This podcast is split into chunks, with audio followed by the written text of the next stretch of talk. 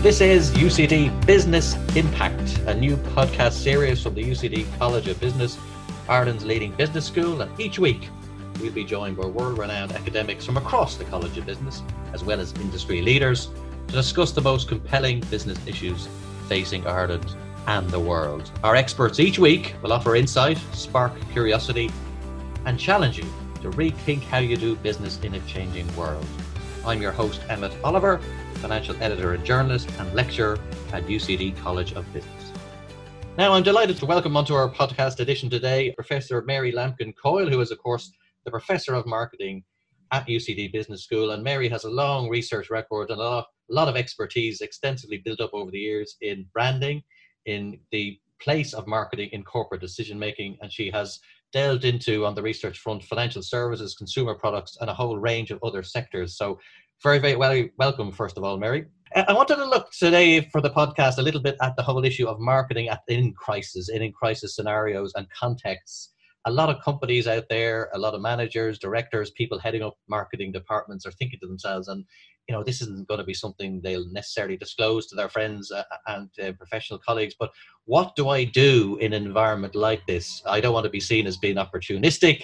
I don't want to be seen as making the wrong moves. I don't want to be seen as out of step with the public mood. Is that something that you think marketeers generally are grappling with at the moment? Well, yes, indeed. There's a number of different dimensions to it. The first is the marketing budget, and that's the most fragile thing of the whole lot, in that for companies, when they are under stress, as pretty well every company out there is at the moment, they have to consider how to cut costs and try to uh, you know, make everything as uh, tight as possible so as to keep themselves uh, going to, to survive, really. And one of the things that they can cut most easily is the marketing budget. You can do that, uh, you know, at the stroke of a pen, more or less, uh, subject to whatever contracts you've entered into with media and things like that. But by and large, it seems to be short-term commitments, and therefore it's something that can easily be cut. And because marketing costs go straight to the bottom line, you know, they affect your profit immediately. You can't amortize marketing spend over time. You've got to take a hit there and then. It's something that you can uh, improve your performance by cutting the marketing budget very, very uh, easily. And companies, of course, do that. And there's all sorts of speculation at the moment as to how far spending is down and many people are saying is 30 to 40%. And that's across the full spectrum of companies here and internationally. Uh, so, in the short term, marketing has gone down by a huge amount. Uh, but of course, it could pick back up again uh, just as easily, but it'll be subject to how people are prioritizing their company finances over time. So that's the first thing is how much money you have to work with. And then the question is what to spend it on or whether to spend at all. And if you're in some uh, area where obviously business has been uh, stopped completely, like say retailers and so on that are closed, uh, you have to consider well, do we keep advertising ourselves even though we're not actually able to deliver product? And therefore, what we're trying to do is to keep some sort of connection with the customer. Or uh, do we simply say, look, let's just pause and not advertise, not do any marketing for the moment, uh, and sort of go into hibernation uh, along with our owners, as it were, and then wait until we begin to see as the green shoots coming and we feel there's a bit of momentum there, things are opening up again, and we maybe do a bit of a kickstart and try to relaunch ourselves with a bit of a. And what's your what's your hunch on what the, the, the better way to go is? Well, I, I think that probably to uh, pause for a lot of things. Uh, I mean, if you think of something like cars, uh, nobody can. I mean, car sales are down by over sixty percent. New car sales this year so far. Uh, there, it's very hard to think of advertising away uh, energetically when you actually know that people cannot go out, they cannot sit in cars, they can't try them, they can't properly arrange finance because you know, it's very difficult to do a transaction. In which case, it may be better to pause and to say, look, we'll consider that we'll try and do a bigger push for the second half of the year, maybe launching in August, September, or something like that. I'd be inclined to think that makes good sense. Uh, and luxury goods in general are being very badly hit. Uh, the days of the, the, the, sort of good times of, of um, buying lots of high uh, grade fashion and posh handbags and all of that are very much uh, low priorities at the moment for most people. So it probably isn't a good idea to be doing too much advertising when you really know you're not going to be able to get huge amounts of immediate sales. I mean, one of one of my own sort of little theories on this is uh, every business is a set of relationships with customers, with obviously employees, and all sorts of other groups. But with customers, looking at that piece in particular, those relationships are frozen in a lot of cases at the moment. As you say, there's no transactions happening, and they will. We all hope, obviously, the unfreeze at some point in time, either later in the summer or later this year, depending on how the virus goes. But it's not necessarily axiomatic, is it, that those relationships will be the same as the, as they were before we went into this crisis. So things don't necessarily land back exactly where they were, and that must be a worry to companies that certain customer groups they had or very strong positions they had in certain segments of the market doesn't necessarily mean they have any automatic right to kind of reassume those positions once we come out of this. Well, that's true, uh, but actually, the short-term effect uh, is often not much in terms of the long term damage to brands. Um, I mean, for example, it's not quite the same thing, but when companies have had, say, reputational crises, like, say, United Airlines, uh, do you remember when they had an incident where some passenger was. Oh, was dragged off, yes. They were overbooked, uh, yeah. Yes, and then Wells Fargo, just thinking of some American examples rather than ones closer to home. Uh, if you were to look at what happened those companies there's a huge media frenzy and terrible negativity around those incidents at the time. And the general consensus is oh those companies are doomed. They'll never recover from these things. But the first thing you notice is if you go and you look at the company's actual sales and profits and so on you find it was hardly affected at all that there's a kind of a mismatch between the apparent media uh, effect on reputation and uh, how the actual business is going on and how it stays going on and more or less is unaffected by this bad incident. And I think this is the same, uh, except that there's no negativity here in that businesses are closed and their uh, customer franchise is uh, interrupted, but there's no bad feeling. So it's a temporary interruption, and people can easily get over those short term things in terms of their attachment to brands. Yes, I was actually having a, a very spirited um, conversation with a friend of mine recently about that. I was looking at the uh, AIB issue with um, whether to charge for contactless payments and, and account maintenance charges. And I was uh, saying that I thought that the bank could potentially be damaged because of those incidents. But he was making your exact point that customers don't necessarily churn or turn over in a sector because of just a Twitter storm over 24 hours. That it's a, it's a lot more complex and deep seated a relationship than just one particular incident. That's the thing, and an awful lot of that is not so much about relationships as it is about inertia. I mean, there, there was a, a, fashion in marketing and a great deal written about it and textbooks to beat the band about relationship marketing. And it was all about, oh gosh, you know, we've got to have this relationship with your customer and the customer is number one. But if you think about the relationship most of us have with the suppliers of a lot of things we buy, like insurance policies and our mobile phone contracts and our bank accounts, it's a very remote relationship for a start. We don't feel any personal connection necessarily with these companies. It's just that there's a habit there, everything is working well, and it suits us to keep it up. And it's inertia that keeps us with those companies as much as anything else. And the ultimate inertia is with bank current accounts. Regulators have tried to in, uh, increase the amount of switching of bank accounts in the interests of good uh, competition.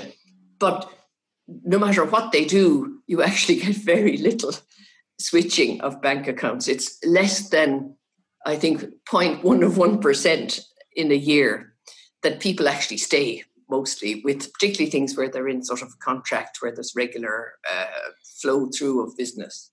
Okay, let, let that's a fascinating insight. I just want to kind of take that a bit further, even beyond the banks, uh, for a second.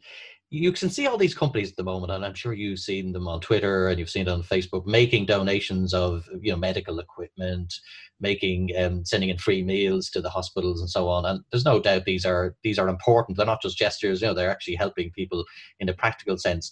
But do you think that that sort of social giving and making that sort of big societal contribution for companies do you think that's going to matter that much in the future based on on your talking about the banks there a little bit do you, do you think it's a little bit um, oversold as a concept uh, in terms in, in, at least in the marketing sphere? Um, yes i think uh, you could be a bit cynical and say some of these things can be oversold. Uh, i mean uh, most significant companies in the last decades have a CSR, corporate social responsibility program, which is something, or they, you know, they have a foundation which they endow with some money and it's used for good, genuinely worthy causes. But it's always kind of incidental to their core business. And they do it because they want to be seen as good citizens and in their community and so on. And it's a good thing. But it's very separate and uh, very uh, minor in terms of their overall business. I would say the only case, just observing companies at the moment, where I feel the gestures they're making actually are doing them fundamentally a good value for their business is, for instance, An Post, I think, is doing a wonderful job at the moment uh, with the connection between uh, the postmen and postwomen around the country providing what's effectively a social service. But it ties in so well with their identity and their core message to communities that it's an opportunity for them to reinforce their fundamental offering. And in that case, I think it's hugely important. And I think they, they're doing an absolutely excellent job the way they're uh, delivering that service, but also using their advertising to talk about it and to integrate with what they're doing. And in that case, therefore, I think it's fundamental and it is really, really valuable. But when it's just a little add on on the sidelines, it's sort of a nice piece of good citizenship, but it's fairly marginal to their overall reputation. Okay, well, we'll, we'll see how that, that plays out in a few months' time. And I suppose the other thing that allied to that is what is the brand? Is it the physical brand when you go and enter a store or retail, or is it the online brand? And what I'd be really interested to know is we've all suddenly become acquainted with these new brands like Zoom. Obviously, we're talking um, today. That's how we're we're putting together this particular edition of the podcast. Is does does does do companies need to properly resource their online brands more? Obviously, everyone has an online brand and they have a website and so on and so forth. But a lot of companies before this uh, COVID 19 crisis, it was, as you said, to use it in another context, an add on. They weren't necessarily that strong online are we going to do even more e-commerce now? Are we going to transact even more online because we've got an even bigger taste for it over recent weeks? Uh, you can see the, the amount of online orders that are going up. Things that would not necessarily be purchased online have moved online for the first time.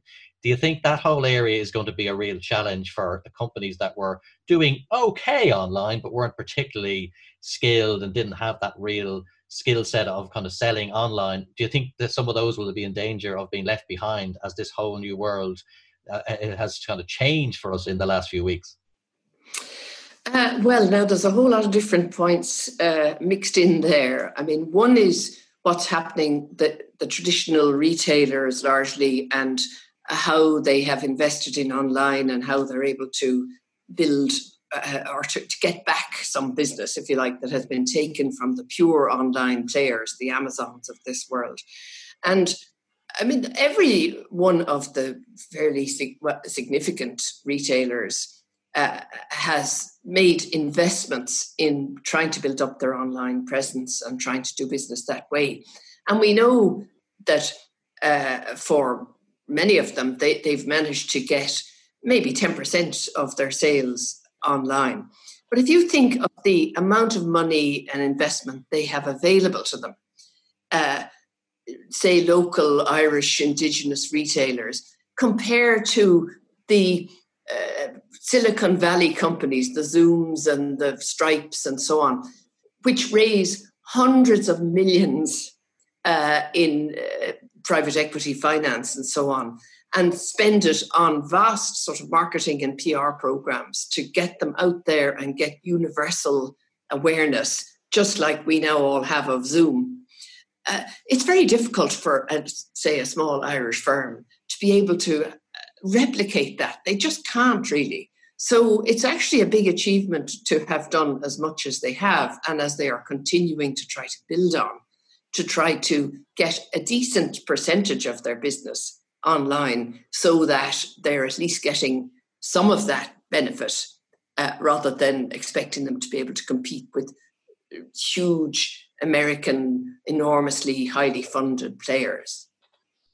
Well, I, I was talking more about the types of products necessarily that are being ordered online. Obviously, we know about groceries, books. We Amazon has a whole suite of stuff you can order, but hasn't this recent weeks given people a taste for ordering other things? You know, equipment, uh, medicines are now arriving to the door. You know, be left outside people's houses. You can see a lot of people are ordering alcohol to the door, whether it be home delivery of wine and so on. And I'm just kind of, I'd be very curious to know whether those habits have set in permanently are are just part of this context of COVID nineteen and will just kind of uh, melt away a little bit when this is all over, or have people now going to become even more what you might call home based consumers, if that's the right phrase? Yeah, well, uh, it's it's a thing. We, you know, when we're selling products, very often with uh, particularly something that is complicated, like driving a car or trying out a scooter or whatever it is, trial is very important and uh, so that the person gets the feel of how this thing works and whether they like the way it works and so on. And in some ways, a lot of the things we're doing as a result of necessity now, like conducting meetings online and interviews online, it takes a bit of learning to figure out how to do it. And once you've figured it out and done it a few times, you you now have tried it, you know it works, and it doesn't come with so much uh, difficulty anymore, and therefore you're more likely to keep up that habit. So it's like a, an enforced learning curve for people. And I think that's probably going to it's going to affect office life and how people conduct business that we're all doing things differently now. And some of those habits will stick because we find they work well for us and they're easy and we can do it. And i think the same with consumers. If you uh, start to get things delivered that you never did before and you realize this is easy and saves a lot of trouble and you know how to do it, then the chances are you repeat that behavior. But not everything will turn into home based because we know from being cooped up at home with no social contact that it's a tough thing to endure. We're social be- beings, we need interaction. And an awful lot of the uh, attraction of shopping uh, is is the interaction. We talk about the customer experience, the CX, uh, and we've now lost all of that. And I think people will be hankering to get back to some of that, to have the pleasure of window shopping and browsing and you know the Dundrum Shopping Centre and all these places. Uh, that we we are uh, starved of that kind of social interaction and uh, visual stimulation and so on. So we will want to go back to some of it, but a little bit of the learning we've got from trying these new things will stick and will push us even further in that online direction on a path that we're already very much on the embarked on already.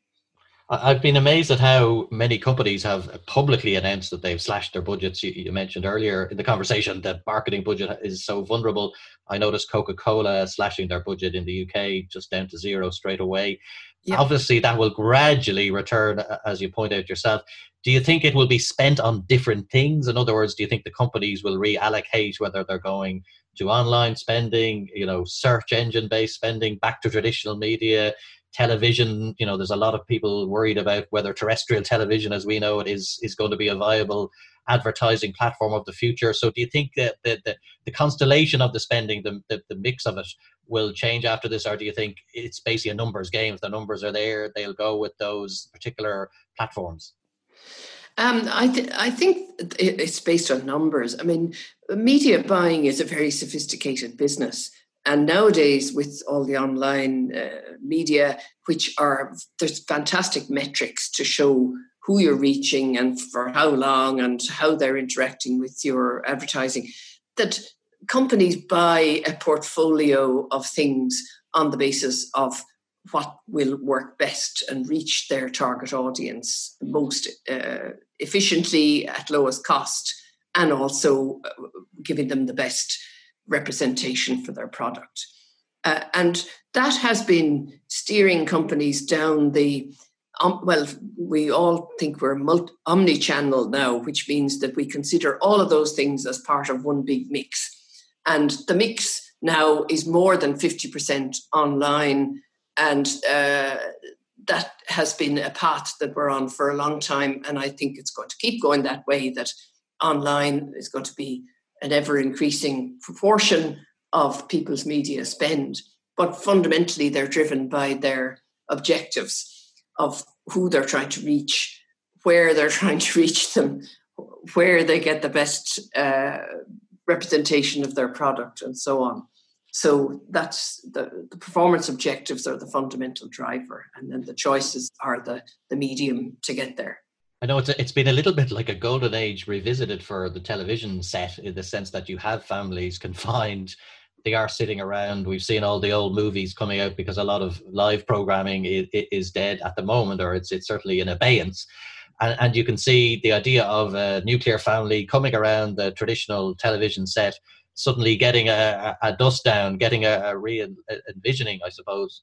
Do you think that's kind of something that will still necessarily stay, or do you think, look, those days are over? There isn't really very many collective experiences that we would have had before, and everyone consumes their media a little bit kind of on an individualistic basis with a pair of headphones or, or with an iPad, or, or do you think we it's a bit more subtle than that? Well, I, I think that there have been some uh, benefits to families being uh, thrown together as we all are at the moment uh, by necessity. And it's very nice to see people uh, doing things together and uh, so on. But nowadays, even young children all have their mobiles and their tablets, their iPads, and so on. So media consumption has become very, very fragmented. So I think it's very nice if uh, by sitting together and watching a Netflix movie or whatever uh, brings people together and they look back on it as a, a, nice kind of holiday of a sort. But I think the fragmentation is very hard to see. It's very hard to see that changing.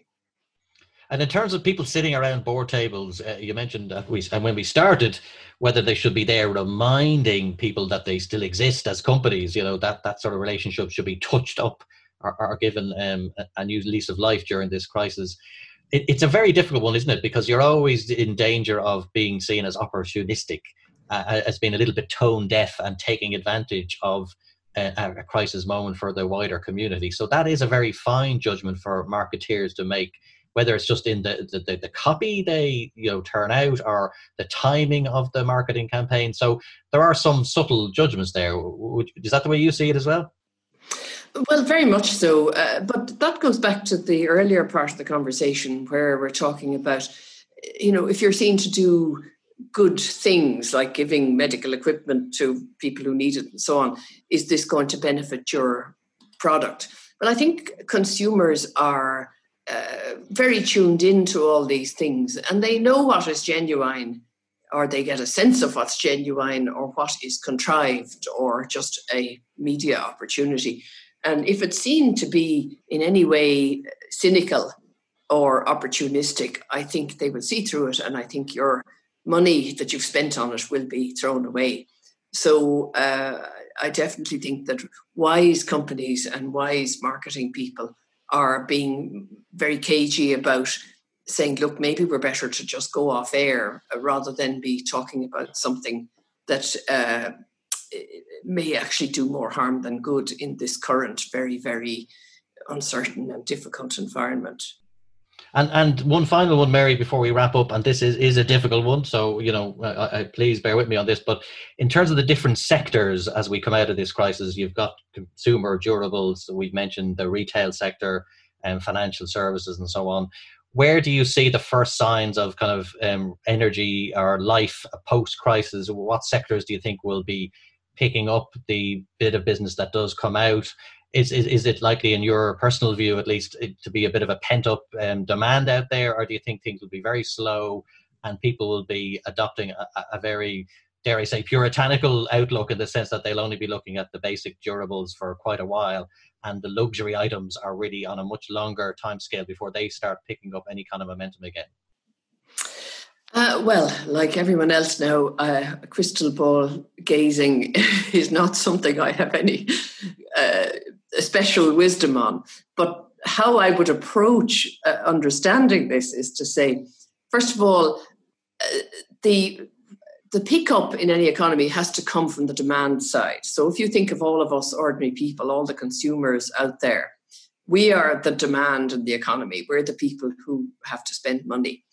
And uh, what do we spend it on? Well, in coming back from the last crisis, uh, one of the things you notice is that all the things like cafes and restaurants and things picked up a lot sooner than big consumer durables, mainly because people can want to have small treats, you know, and even if they're financially under pressure, they can afford to get that nice cappuccino or, you know, small treats that brighten up their day and that make them feel a sense of normality.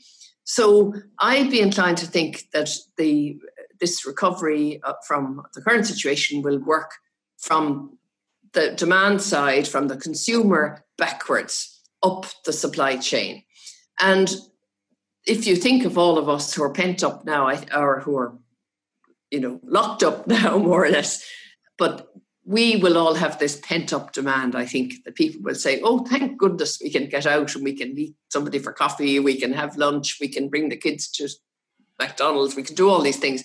I think there will be a big surge of uh, activity at that uh, front end, if you like, of the market, and that spending uh, on those small things will mean that a lot of people will get back to work. At the end of the day the largest number of people uh, in the country or any country, uh, probably in terms of employment, the largest numbers are retail and wholesale and accommodation and food service. Uh, and they're the areas where there have been the biggest fall offs in jobs just recently. Well, there's no doubt if all the cafes and you know the hotels and everything are have to open again to meet the pent up demand that is there, they will have to take back a great many employees to get themselves going. And so I think from it'll work back from the front end, and uh, then obviously people buying other luxuries or going back to buying new cars and all that. That'll take longer because many of us, so many people have taken a financial hit with losing income and they'll have to sort out their situation with their banks and their mortgages and all these other things that have to be sorted out it'll take longer to get the bigger things under control again, and therefore that'll affect the real estate market and it'll affect the banks and all the, the suppliers, if you like, back up the supply chain. But I, I have to say, I've been thinking about it and reading a lot but, uh, but comparisons that are being made between this recession, there are the recession that is being caused by this coronavirus compared to the last financial crisis. And I think that we're in a slightly better position this time in that, first of all, uh, we don't have the situation of everybody being overborrowed. Uh, you know, there was such a problem of every uh, family almost in the country having too much borrowing as well as banks being over leveraged that there was very little room for maneuver and people were locked into negative equity and rent arrears and kind of structural things that were very hard to uh, overcome and took a very long time to get back to a situation where they could spend on normal things. Whereas this time round, we are much less borrowed because things have been more controlled in the last while. The, the banks are in a better position, government finances are in a better position, and also the government is taking such a positive. Uh, I mean, a lot of governments are taking such a positive approach of trying to support people through this rather than leaving people trying to struggle at their own devices. So, my instinct is that the demand will be there. That will open up the uh, markets for a lot of things very quickly. And then that'll work back up the supply chain to the bigger companies and so on eventually. So I, I'd be inclined to think it won't have as long or as detrimental or a, a, an effect once we just get over the immediate crisis. Okay, well, Mary, listen, thank you very much for the conversation today. Apologies earlier for the sound of a lawnmower. That is one of the uh, downsides of social distancing. Um, people do their jobs as they're meant to do them, but not necessarily at the right time. So thank you for bearing with me on that. And thank you for the very interesting conversation about what marketeers may need to do over the next few months and how the economy might look in terms of dealing with customers, having a relationship with them, cementing that and seeing it grow and develop even in these crisis conditions. It's, it's been a really interesting insight. So thank you very much, Mary, for, for coming on to uh, the podcast. Thank you, Emmett.